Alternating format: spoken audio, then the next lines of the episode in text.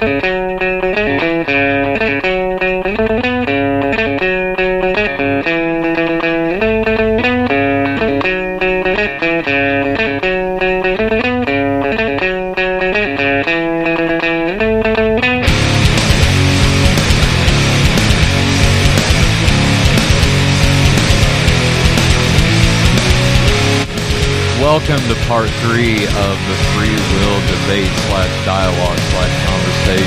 Thank you for joining us on the Complete Center's Guide. My name is Tyler Fowler. With me is Noah, and he's actually um, running everything behind the scenes today. So Noah's actually with client, and so he unfortunately won't be joining us today. But, however, I have a very special guest, a good friend of mine, Michael. How are you doing, brother? And just tell people about yourself, man.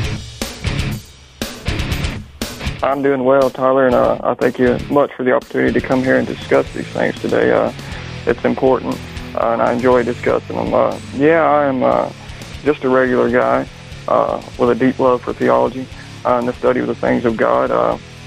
I have associates of arts in sociology from a, a community college here called Little State uh, an associate in uh, foreign language, Spanish, and uh, a bachelor of sciences in uh, history, formerly world history and culture. They changed it before I was done at Cumberland University here.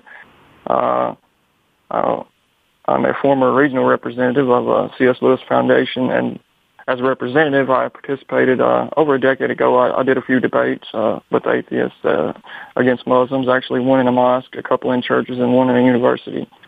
Uh, and then uh, close to 10 years ago, uh, I realized that uh, I had been a false convert uh, and uh, went through a few rough years before about six years ago. I, I, I had a sincere conversion and uh, have really, uh, at that time, uh, recognized the truth of Reformed theology and uh, become a Calvinist, as it were.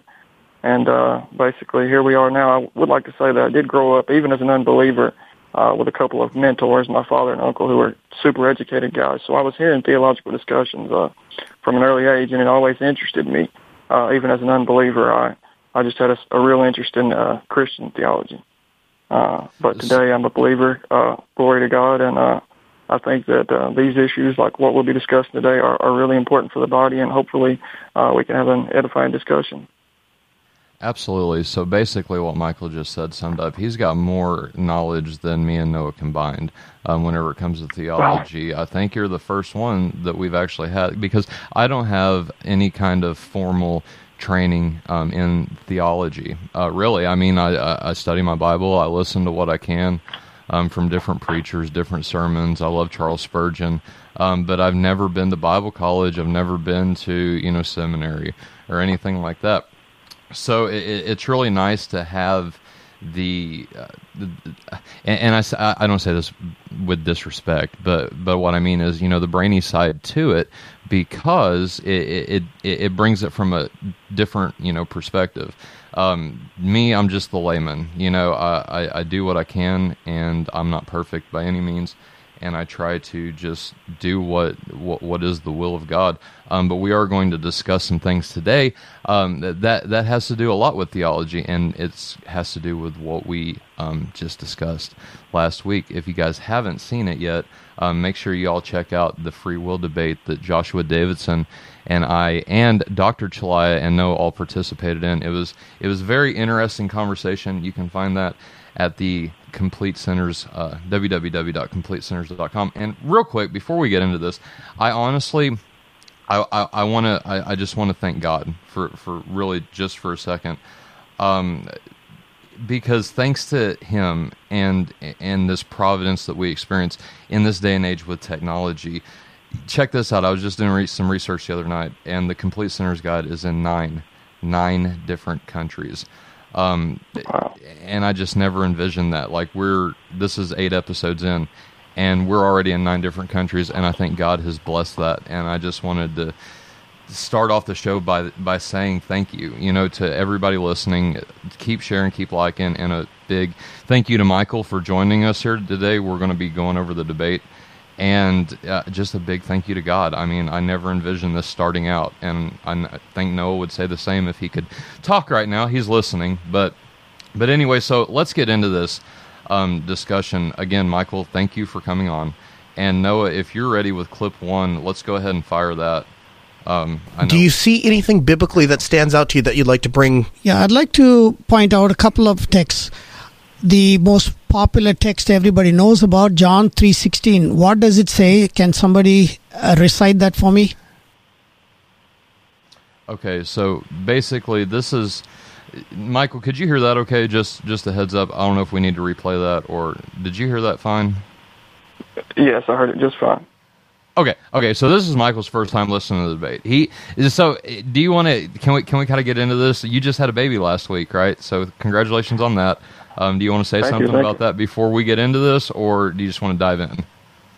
Well, uh, I would just quickly like to say that uh, I, I hate to seem irresponsible by not having listened to it. It was my intention, but yeah, my wife had a little difficulty with the pregnancy. The baby actually uh, required a surgery, which was a little scary for us, but it was pretty routine in the end, and everything's okay now. But it has been a hectic week, and uh, other than that, though, I believe that we will be able to uh, to sort of get through uh, as we go hearing these things.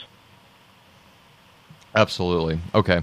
So basically, where we were, Noah, if you want to replay the clip for everybody listening, i- i- if you can do that. Do you see anything biblically that stands out to you that you'd like to bring? Yeah, I'd like to point out a couple of texts.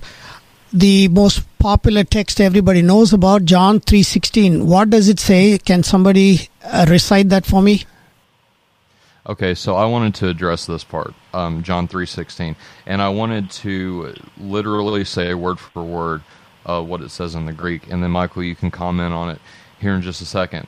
Um, but basically, what Dr. Chalai is asking in, in, in this part of the debate, um, no, we we all agree, and, and Michael, I know you would agree that the Bible is your ultimate authority. Like there is nothing higher that we can address. I mean, God Himself, but this is God's Word.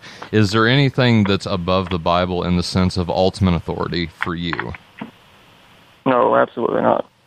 Okay, so we all agree that the Bible is the ultimate authority for us to live by and, and to understand who God is and and what His will is for our lives. But um, Dr. Chalai brings up John three sixteen, and I want to read this for uh, in, in the original Greek. It says, "Thus, for God loved the world that the Son, the only begotten, He gave, so that pos everyone pos means everyone in Greek."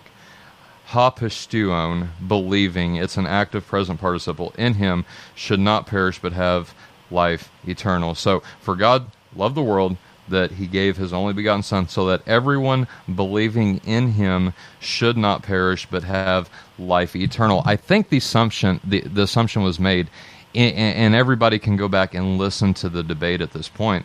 But the assumption was made that because the King James and other translations translates um, everyone believing into whosoever, as in, and the assumption was made that that that implies that everyone, every single person, has a choice in the matter of responding to the crucifixion of Christ, responding to salvation. Uh, that was the context. Um, so I would say, and just to elaborate on what I did say, because I kind of I did address the issue in the debate, but to elaborate on that, I would want to say that I, first of all, like I said in the debate, I don't think that it implies that every single person in the world has an opportunity to respond to the gospel in, in, a, in, an acceptance of it or rejection. Because, first of all, let's be honest, there are people in the world that have never heard the gospel. So I would ask, what about them? Is that fair to them? And second, to actually go to the text and look at it, it would it, it, it seems to say that this. The reason I bring up that it's an active present participle is because there's an aspect of that in a continuous way, a, a, way that is continuing. So it's not like that we're looking back in a point of time and say, oh, yeah, I believed in Jesus then. No, what we're saying is that it's a belief that happens in a point in time, and we continue that throughout the rest of our lives. We continue to believe in Jesus for salvation. We continue to, to trust Him daily and walk with Him daily that's what I think the text is implying is not the fact that it's well just anybody can respond. I I really see exegeting from the text instead of eisegetically reading into it. I see that it seems that it's a promise that everyone that continues to believe will have eternal life, and that it's simply a, a well, I mean, what what better is there than promise of God for everyone who believes? Michael, do you have any input on on the text, or uh, do you want to take a different route with that, or how, how how would you address someone who would come up to you, you being a Reformed theologian, and say, "Well, see, John three sixteen says, whosoever shall believe,' and that implies that anyone has the opportunity." How would you respond to that? Right. Uh, well, I I would actually do pretty much uh, I think what you've done, and and and I'm going to say this, and I don't think it applies to either one of us because we're actually having a theological discussion here. Uh, but nonetheless, if we're actually discussing this with someone in the real world, uh, I would always remind people that there is a gentleness to it because I, I've felt guilty in the past having this same conversation. Uh, I don't want to appear as if I'm shooting someone down or or something like that. But uh, going to the Greek, uh, I applaud that. I think it is important. I've always been one of those people. I feel like we can. I believe, like John MacArthur, in the perspicuity of Scripture. I believe that we can understand any, even in our own language what it says. But there is times when it's really valuable and it really benefits us to go to the Greek. The whosoever there, uh, I'm, I'm 99% sure that it was uh, first translated this way by Tyndale. Uh, and generally, the process between Tyndale's Bible, Matthew's Bible, uh, the Bishop's Bible, all the way to the King James, they pretty much if of the Geneva as well. But if a person reads those Bibles, they will notice that there's so much similarity. I mean, a lot of verses are just word for word the same. I would say probably roughly 70%, uh, just an educated guess, is, is virtually identical. And so in their day and the way they spoke what's, what's called, uh, early middle, uh, I think it's early modern English. Some people call it old English. I think it's actually technically classified as uh, early modern English. I don't think whosoever, uh, would have been uh, as con- confusing, maybe if that's the right word, as it is for us today. But you rightly pointed out that that should be "Pos Hopus in there should be translated as all the believing. I've heard heard it said all those believing. Uh, similar thing there.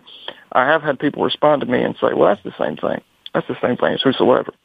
But a key right. difference is whosoever is is more of an of an, of an open ended uh, phrasing phrasing there because it sort of almost creates the uh, impression that the number is, is random or, or malleable, that it's apt to change. And while, while John 3.16 doesn't tell us uh, uh, in exact words that that's not the case, uh, the context of the book of John, I believe, does firmly. And when you translate that word, uh, uh, when you translate that phrase as it should be, uh, it doesn't give you the impression uh, that it's a, that that the number of those saved is this malleable thing that that's apt to change.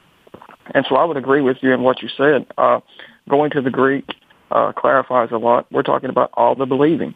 That is true. Uh, all the believing will, will not perish but have everlasting life. But uh, it's not the most egregious case of eisegesis I've ever seen, but it, it certainly is reading into it. If we read whosoever to be uh, a number that is that is uh, it's malleable. It's it's it's apt it's possible to be changed. It's not fit, uh, and the text doesn't give it an give us an indication that that's the case. So uh, I would probably, like I said, do do what you've done and and, and approach it that way. Right, and, and, just to clarify, also, we you you you were absolutely right in what you first said is that we're not here to you know discourage anybody or we're not here to you know um, uh, offend anybody or make anybody you know that's not what we're here. There is a gentle aspect to it. De- definitely, I agree. Um, so, with that being said, um, you're you're right. I, I think that that promise is absolutely. I mean, it, first of all, impeccable, and and second of all, something that Christians can have their their their confidence in. I, I, tell people all the time, you know, that that you know they're they're wrapped up in sin and they're having issues with uh, what whatever sin it is I say you got to stop looking inside of yourself because you're just going to see failure after failure after failure. That's what I see. You know, in, in the aspect of trying to 100% please God, we fall short drastically. And I say, stop looking inside of yourself. Start looking outside to the one who was perfect, to the one who did fulfill that law, to the one that your faith is in. Because with that comes God's promises, and one of them is life eternal. And another one is that God causes all things, and, we're going to get into this later, but God actually causes all things to work together for good. Not necessarily easy, but Romans eight twenty eight says all things to work together for good to those who love God. Um, eh, so the, I, I, think you nailed it too. Uh, so to go to the Greek to actually understand what um, what John was writing, it, we have to look at what John actually said instead of a translation of it. I'm not, you know, I'm not saying that everybody needs to learn Greek, but what I am saying, I think you would agree, is that to understand Greek is to understand it's to have a new tool or, or, a tool to use in your walk with Christ and, and, to understand Him better. Would you agree with that? I, I would agree with that, and I think we're in a. I don't know that it. I, don't know that I would say it's unique. I think there's been uh, conflict uh, uh, amongst Christians in the past, and not necessarily a, a animus, but but there's been disagreements in the past, and so uh, there just happen to be, I think, certain verses where uh, there's enough uh, enough disagreement that uh, going to the Greek will, will, will clarify the issue. There, there's a, there's a few verses where that that's necessary. Again, I'm, I'm like you. I believe that someone who never learns the Greek can learn the English and be uh, just fine. But there are times when there is a tension uh, in a text, and when we when we encounter that, uh, I think going to the Greek is is really the only option if uh, if we're going to settle the issue uh, uh, as best we can. I had a quick question for you, if I could make a request. Uh, sure. I, I, did, I don't I don't recall how you read that first sentence. Could you read that first sentence again? Because I've heard that uh, I've heard it said that the first sentence could be uh, could be stated uh, in this way: God loved the world.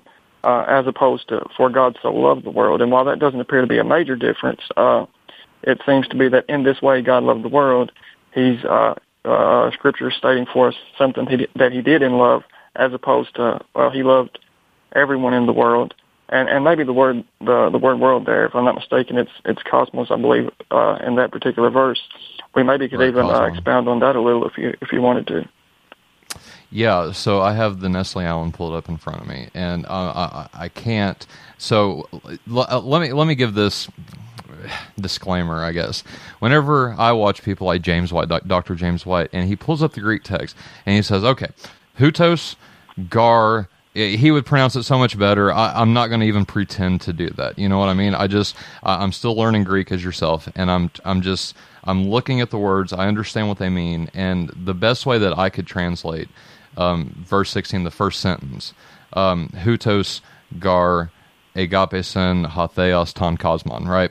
is that Hutos is thus, um, and then Gar for uh, so loved God the world, right? So for, or let's see here, the way that I put it in my notes is thus, for God loved the world that the Son, the only begotten, He gave, uh, so that everyone believing in Him would have life eternal. Does that answer your question? uh, it does. I, you know, I actually uh, have my uh, Scrivener TR here, uh, I, but yeah, that makes uh, that makes sense. Uh, uh, the way you say it there, I just had wondered uh, exactly how that first sentence because I've heard uh, a couple of different ways of expressing that. Uh, but that does seem pretty straightforward to the to the majority of English translations we have of that first sentence. Right. Uh, it's almost like it's how would you describe the cosmos? Uh, how would you describe the word there? Because uh, I have okay. uh, the Vine's here, give so many and this is another thing one of the one of the really big motivations i had for accepting reformed theology because i think it's important that whatever we believe about scripture uh, allow scripture to maintain contextual consistency across the entire pan canonical corpus of scripture so so everything should should be in context and i believe that nothing comes as close uh, no systematic, and of course this is my opinion here, I don't want to offend anyone, but to me no systematic comes as close as Reformed theology to allowing Scripture uh, to maintain its contextual con- uh, integrity uh, across the board there. And so, uh, sure. so what, whatever uh, we we when we have uh, so many options for a word, what could it mean? Uh, I think context must help be a deciding factor there. And so, uh, while I would definitely agree that the Lord has a, a general love for all creation, uh, that word there. I've heard people say it's the uh, heard people say it's the old uh, cosmos. There can mean well. In front of me, I have primarily order, arrangement, ornament, uh, adornment. Uh, well, just several different ways, but certainly context. If, if we do come to a, to a verse, because sometimes people will challenge uh, an individual Greek word uh, that it has this meaning or that, and I think uh, always uh, a contextual, contextually consistent uh, hermeneutic will will help us there as well.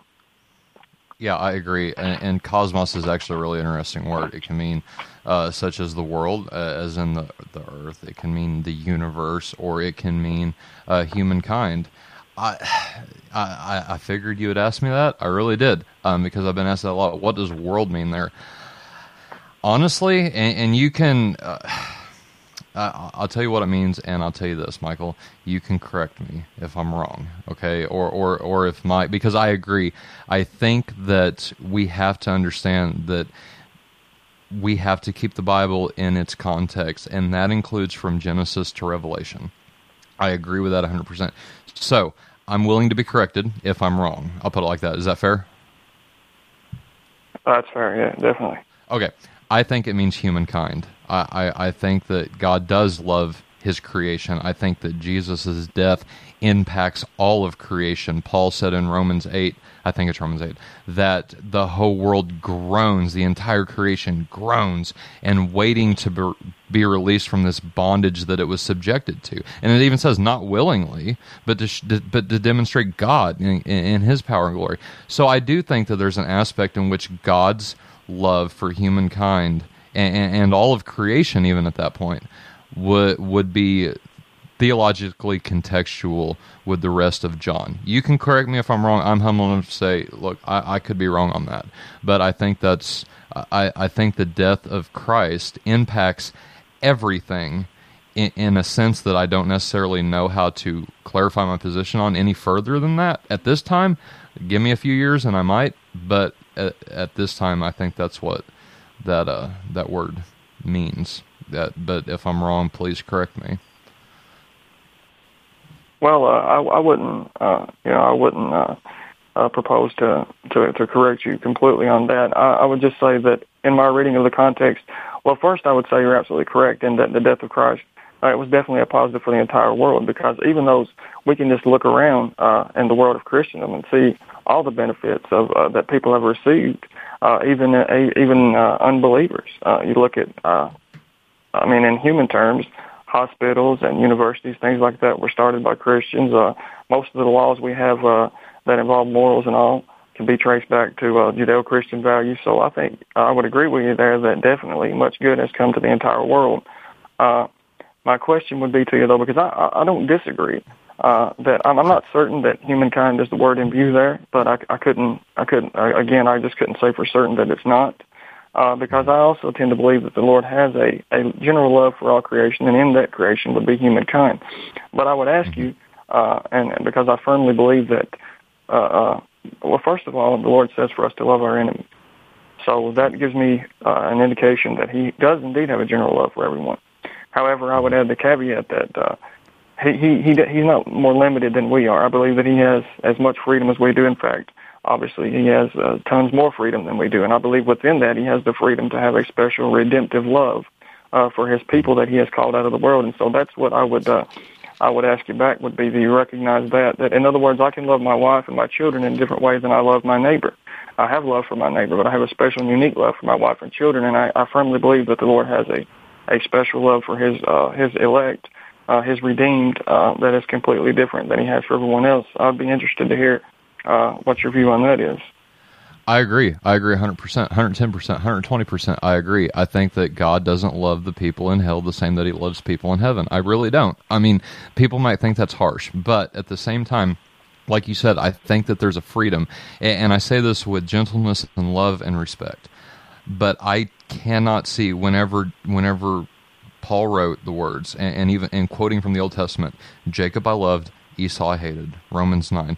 What hated means there is ultimately irrelevant to this conversation. There's a distinction being made between Jacob and Esau, and that distinction comes into the fact that God does not view Jacob the exact same as he views Esau, and vice versa. So I think there's a disconnection, or, or not not necessarily a disconnect, but a separation and a um, a distinction between the two. Does that answer your question?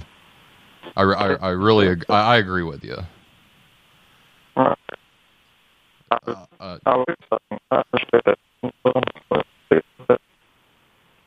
You're breaking up really bad. Uh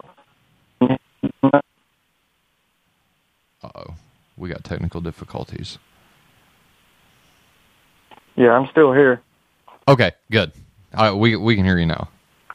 Sorry. Uh, okay. Uh, before we move on, if you don't mind, I would also like to address that hate thing really quickly because obviously Yeah. we know that there's anthropomorphic language in Scripture. Uh, Sure. uh, the divine being that spoke the universe into existence does have to have to uh, condescend uh, to to to revealing himself in a way in which we can understand. So I'm I'm hesitant to put too much weight into into certain emotions that he said to demonstrate. Uh, uh, when it comes to a word like hate, because we see even in Psalm 5, uh, if I'm not mistaken, uh, his hatred. I'm not sure that his hatred is, is what we would, uh, what we would, as humans would understand hatred to be, uh, as much as maybe a, a lack of preference. I'm not dogmatic on that, but I, I, I certainly don't register the Lord's hatred for individuals to be uh, what we would picture uh, in human terms. Sure. I know that's agree. off subject a little, but No, no, I, no, I agree. Um, I, I think whenever it says that God hated Esau, I don't uh, because I- I, just I don't think it means what Jesus meant whenever he said if you hate your enemy or you know if you hate somebody, you basically want to murder them. Um, the in his discourse on on the Mount of Olives. Um, so I don't think that's what God had in mind. I really don't. But at the same time, I think that God viewed Esau in his sin, and I think that God viewed like. It, let me, I guess, let me expound what I mean. Um, I, for for believers in Christ, for sons and daughters of God whose faith is in Christ, I think God looks at them in a way in in such as that he when when he looks at them, he sees his son. Um, he looks at people whose faith is in Christ the same as he looks at Jesus. And why do I say it like that? Because Jesus represents every single person who has faith in him. We we call that uh, federal headship in the theological world. And either people are represented by Adam and they're still in their sin, or they're represented by Christ by their faith in him. And so whenever God looks at in- individuals on a are you justified or not? Are you declared righteous by God or not? I think he looks at those people who are justified, who were predestined to be justified, and who were foreknown to be justified.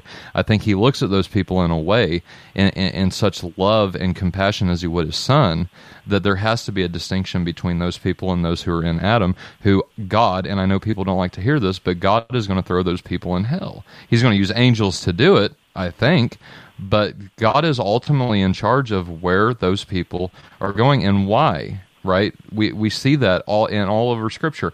Instead of saving people in Romans one, because that's what we're going to get into next, um, instead of saving people in Romans one, He gives them over to their sin, and that's the point that we're trying to make.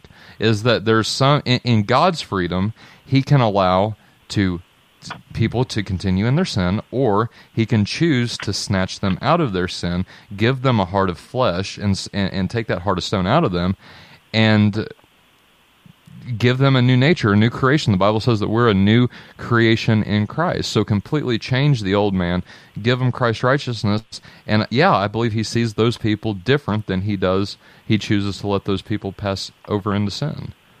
Does that make sense? That doesn't make sense. It does, and I I know we're getting ready to move on, and we've. I I hate to steer the conversation away from John three sixteen. So just to get back to that real quick, I'd like to Sure. at least once mention that if we if we do take for granted that the verse is uh, it means that uh, anyone who believes and the number is not fixed, uh, then I think we're forced into a hairy situation because I don't see how we can believe that without uh, without admitting that in that sense uh, the the atoning work of Christ was not a perfect work, not a complete work. And again, I know I risk uh, uh, being offensive or or uh, to people who have that belief, but I think we have to admit to ourselves that that, that the work of Christ on the cross in itself uh, didn't do uh, uh, the act that John had talked about, uh, taking away the sins of the world. That uh, and further that also we will be able to say that there will be people in hell whom who Christ died for. It it, it raises some interesting questions that I feel like if someone believes that John three sixteen is saying that Christ uh, uh, he he did his atoning work on the cross, and it's up to individual people to take advantage of that uh, and, and, and it's a random people, uh, uh, applicable number that could, that's apt to change, then we have to, we're really forced to confront, uh, those questions as well. Absolutely, and maybe we can get into that uh, on it, you know, because there there are things that yeah um, we're we're going to discuss. And Michael, if you would be interested in doing a part two, that would be great. Um, because I hate it, but time is fleeting from us quick. Um, so if you'd be interested in doing a part two, we can get to those subjects. Um, hundred percent, absolutely, um, because there are some very interesting questions that come up um, in that. But Noah, if you're ready to play um, clip two, and I think this is what let's play this clip, and we're going to see that um, God. So, yeah, go ahead. No, God, it's not God's will that everybody be saved. Depending on what you mean by will, there's different aspects of God's will that I personally believe in. So uh, you're saying there are some people who will n- never be saved, regardless of what happened, what uh, what the eventuality is. Okay, Michael, how would you answer that question? I, I know what I would say, um, but I want to go ahead and let you answer, and then I'll say what I want to say. Right. Well, ultimately, of course, I do have an answer that's probably the, the standard Calvinist answer, but I would hate to dive right into answering that uh, without prefacing prefacing that with the fact that we have to understand our view of man in that case, because if we just throw out there and say, well, there's some people that God never intended to save, uh, he never did a he never did a work with the intention that they would have salvation. Uh, that can be a pretty pretty daunting thing to confront, and it can also seem uh, unfair, frankly, if we have the wrong view of man. We we can't picture men as, for instance, there's a lot of Arminians they love to use uh, certain analogies, and a good one is uh, that uh, salvation is is is tantamount to a man drowning. I'm sure you've heard this, and and is he doing the work to to to put his hand up and take the hand of the guy who's trying to rescue him? Or an even better one in this scenario, probably there's a, a burning house. I think you and I actually spoke about this one on the phone once. Uh, and so he decides to go in and save a few from the fire, and the others he just refuses to even give the opportunity to be saved. And what this does, it places man in the role of a victim who has a certain innocence about him and has never had a fair opportunity. Whereas if we were to, to run that analogy fairly, as as Scripture uh, describes man, you would have a house full of people in a burning house who are are taking the burning boards and throwing them at the guy who wants to rescue him and, and trying to run him off, and, and they don't want rescued. So if we have that proper view of man as as a creature that has been radically corrupted by sin, in other words, there's not one facet of his life that's not been corrupted. There's nothing left that's pure about his nature. Uh, and and so if we see man in this light, then the question becomes, uh, does God have a responsibility? Does He owe man the the the the the, the grace that's required for salvation, or does He not? And I would say that if we go back even to the Old Testament with Israel, that it's completely compatible with His nature, completely consistent with His nature, to call a people out to Himself and pass over. If you look at the Old Testament, for instance, uh, uh, He did not reveal His oracles to uh, to the Amalekites, to the to the Amorites, to the Egyptians, the Assyrians. Uh, it was to Israel. So it's, mm-hmm. it is consistent with his nature to to claim a people for himself. We we must never forget that there was a time when he offered uh, a perfect world, and man rejected that. And as you reminded us earlier, there is the the truth of federal headship in Scripture. Uh, there's countless examples of it. I don't want to chase chase that rabbit hole much because I feel like I've wasted enough of your time rambling on, and I apologize for that. But no, no, so I would fine. have to I would have to preface this because if, if, if a man risks just answering, and I've seen this before, I've seen it in interviews where Calvinists will, will, will mention the decrees of God, and if it happens in a vacuum and the audience doesn't have the opportunity to understand the fullness of what's meant there, then it can make God look like a like the kind of guy that uh, Richard Dawkins describes him as this um, pernicious or this uh, this evil being. And so we have to have a right view of man before we approach this question. And so I would answer that by saying yes, it's consistent with his nature to call a people out to himself and and the ones that are not called never desire to be called. They're they're they're his enemies and they hate him. Even if that hatred is not an act of hatred where a person is saying to themselves, I sure hate God. Uh, it's an inherent hatred where they love their sin so much and they hate those things which he has uh, declared righteous and, and statutes that he has said that men should walk in. So I would answer that by saying, sure, it's perfectly consistent with his nature to call the people to himself, but that act is a, is not a it's not a, a, a morally wrong act. It's not an act where he's being unfair to anyone. Right, and and the it almost seemed, and I don't want to put words in anybody's mouth, but it almost seemed like it was implied that God owes us salvation, and I, I don't think so. At the risk of putting words in people's mouth, I don't think anybody that was on the show last week would agree with that. I, I really don't. But it's almost the implication that one is making if God saves one, he has to make the option available for all. And the and where I see that really not happening in the Bible is the the example was actually brought up from Josh the flood. And I asked that my question to that would be was God perfectly fair and I think Josh would say yes that was God perfectly fair to only give Noah and his family the opportunity while he knew in his heart and, in his mind and in his foreknowledge that every every other person was going to drown on the face of the world is God fair at that point? And and I think you and I would answer that question the same. Absolutely, he's fair. He wasn't fair to Noah, right? Because fairness would institute God's wrath and God's judgment. Absolutely. We, if God was fair, we have to keep in mind, yes, God is love, but God is also a God of wrath. He's also a God, a just God, and he's also a God of righteousness and and this really becomes central to the gospel issue because when we look at the cross we see God's hatred for sin and we also see his love of for for humanity at that point you know? Even if as a remnant right? God has the free will to choose whom he will for his purposes and ultimately his glory. Everyone if God was fair every single person would be in hell. Why? Because Romans 3:23 says for all have fallen short. For all have sinned first and foremost and then fallen short of the glory of God. So if God was fair, he would have to give us justice, which fairness demands justice, and sin demands punishment. So God would have to punish our sins. That's why in Jesus it's so beautiful because God actually takes those sins and he does accomplish something like you was saying, Michael he does accomplish something by taking those sins of every single person who would believe in him in God's foreknowledge and place them upon the Son. This is a limited people and this is getting to you know to the doctrine of definite atonement but he takes a limited people's sins upon himself pays for those sins by his death the wages of sin is death and in return grants them by faith his eternal righteousness. That's amazing. That that it's simply mind-blowing whenever you break down that god in his mercy because let's be honest mercy transcends justice we have to see that God didn't have to, but in his freedom, he chose to save a people to conform them to their image. And he, and I don't think personally, you can comment on this if you want to, Michael, but I don't think he personally looked down throughout the corridors of history, saw who would choose him, and say, okay, I predestined these to be like my son. No, I don't. I think it goes one step further, and many steps, even at that whenever God actually is in a relationship with those individuals whom he will conform to the image of Christ, not based on nothing that they've done, but based on his purposes and his glory.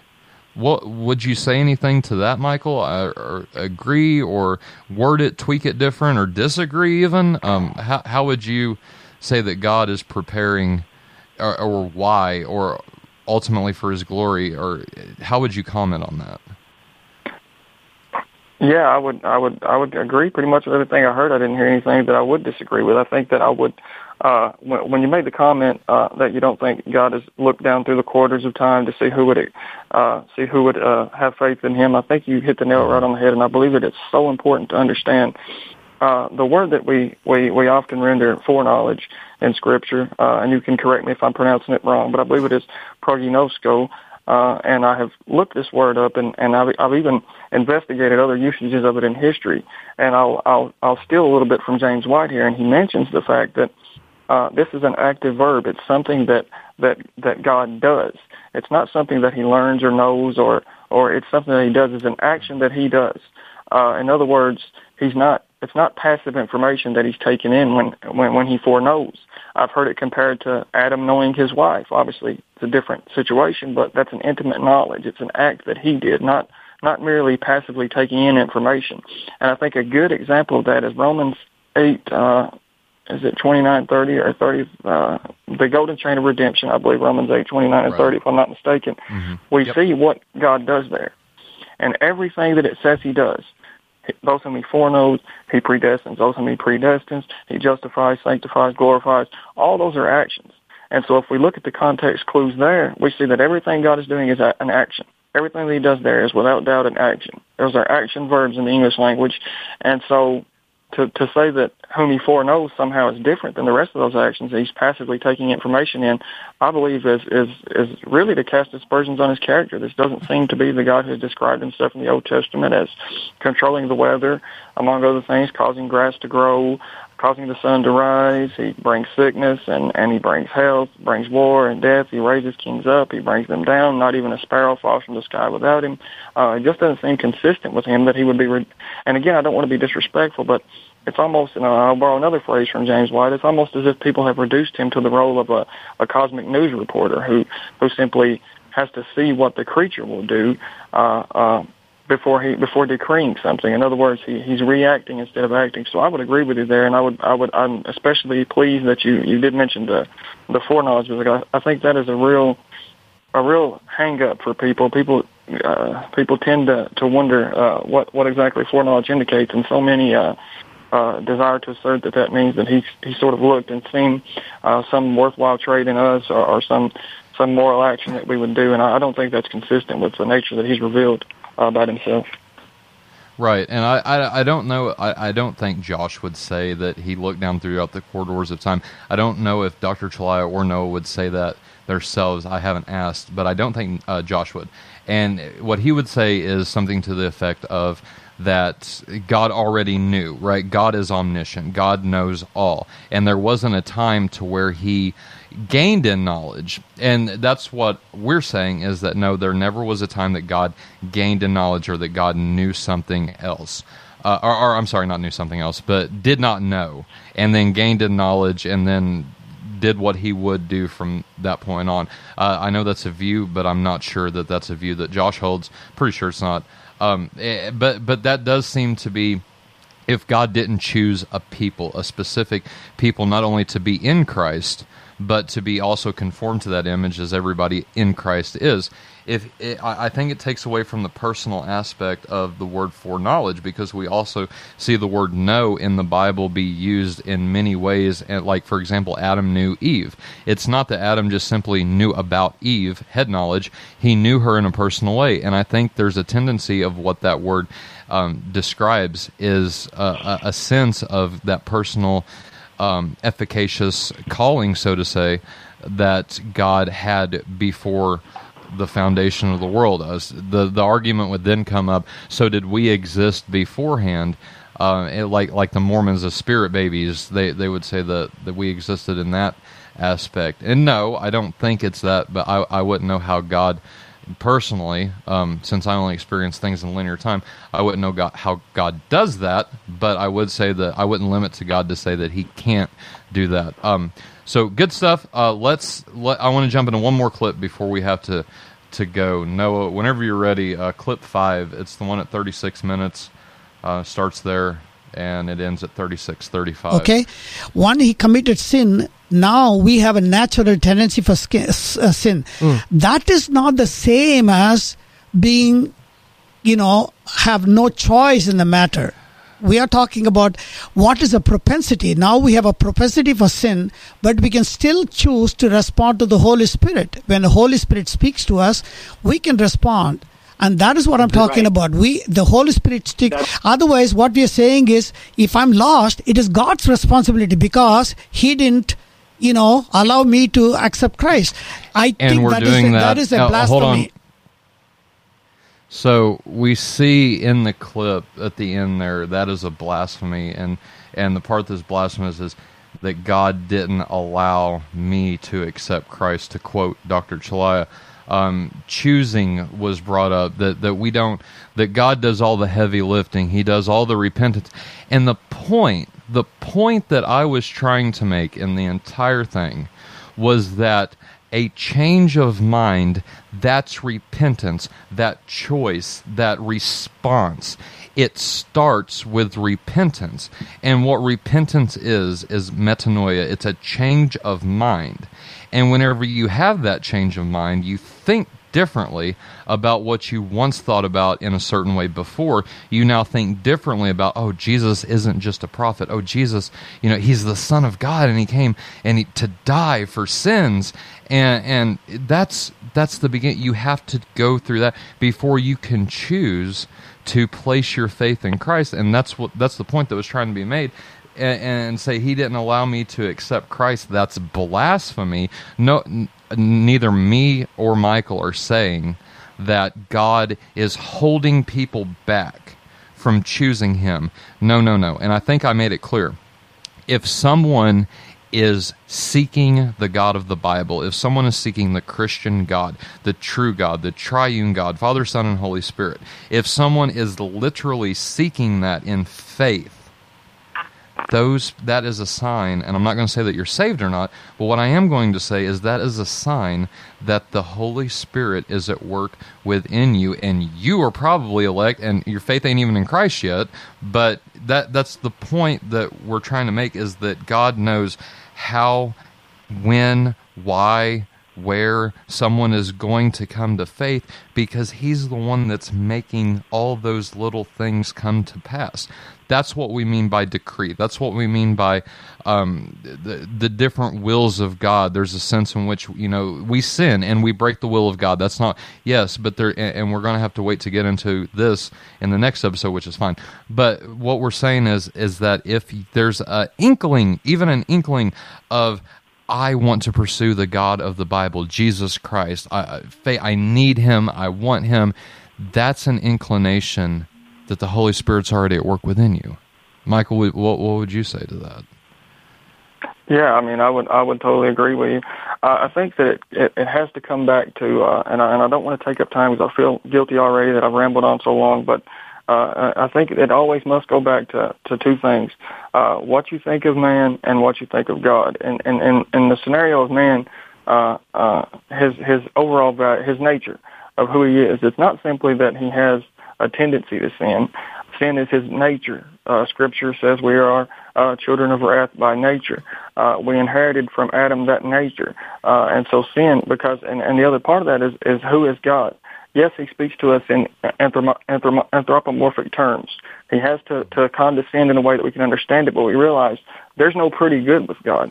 His standard is absolute ultimate perfection. So even one Amen. tiny little sin, that's worthy of death.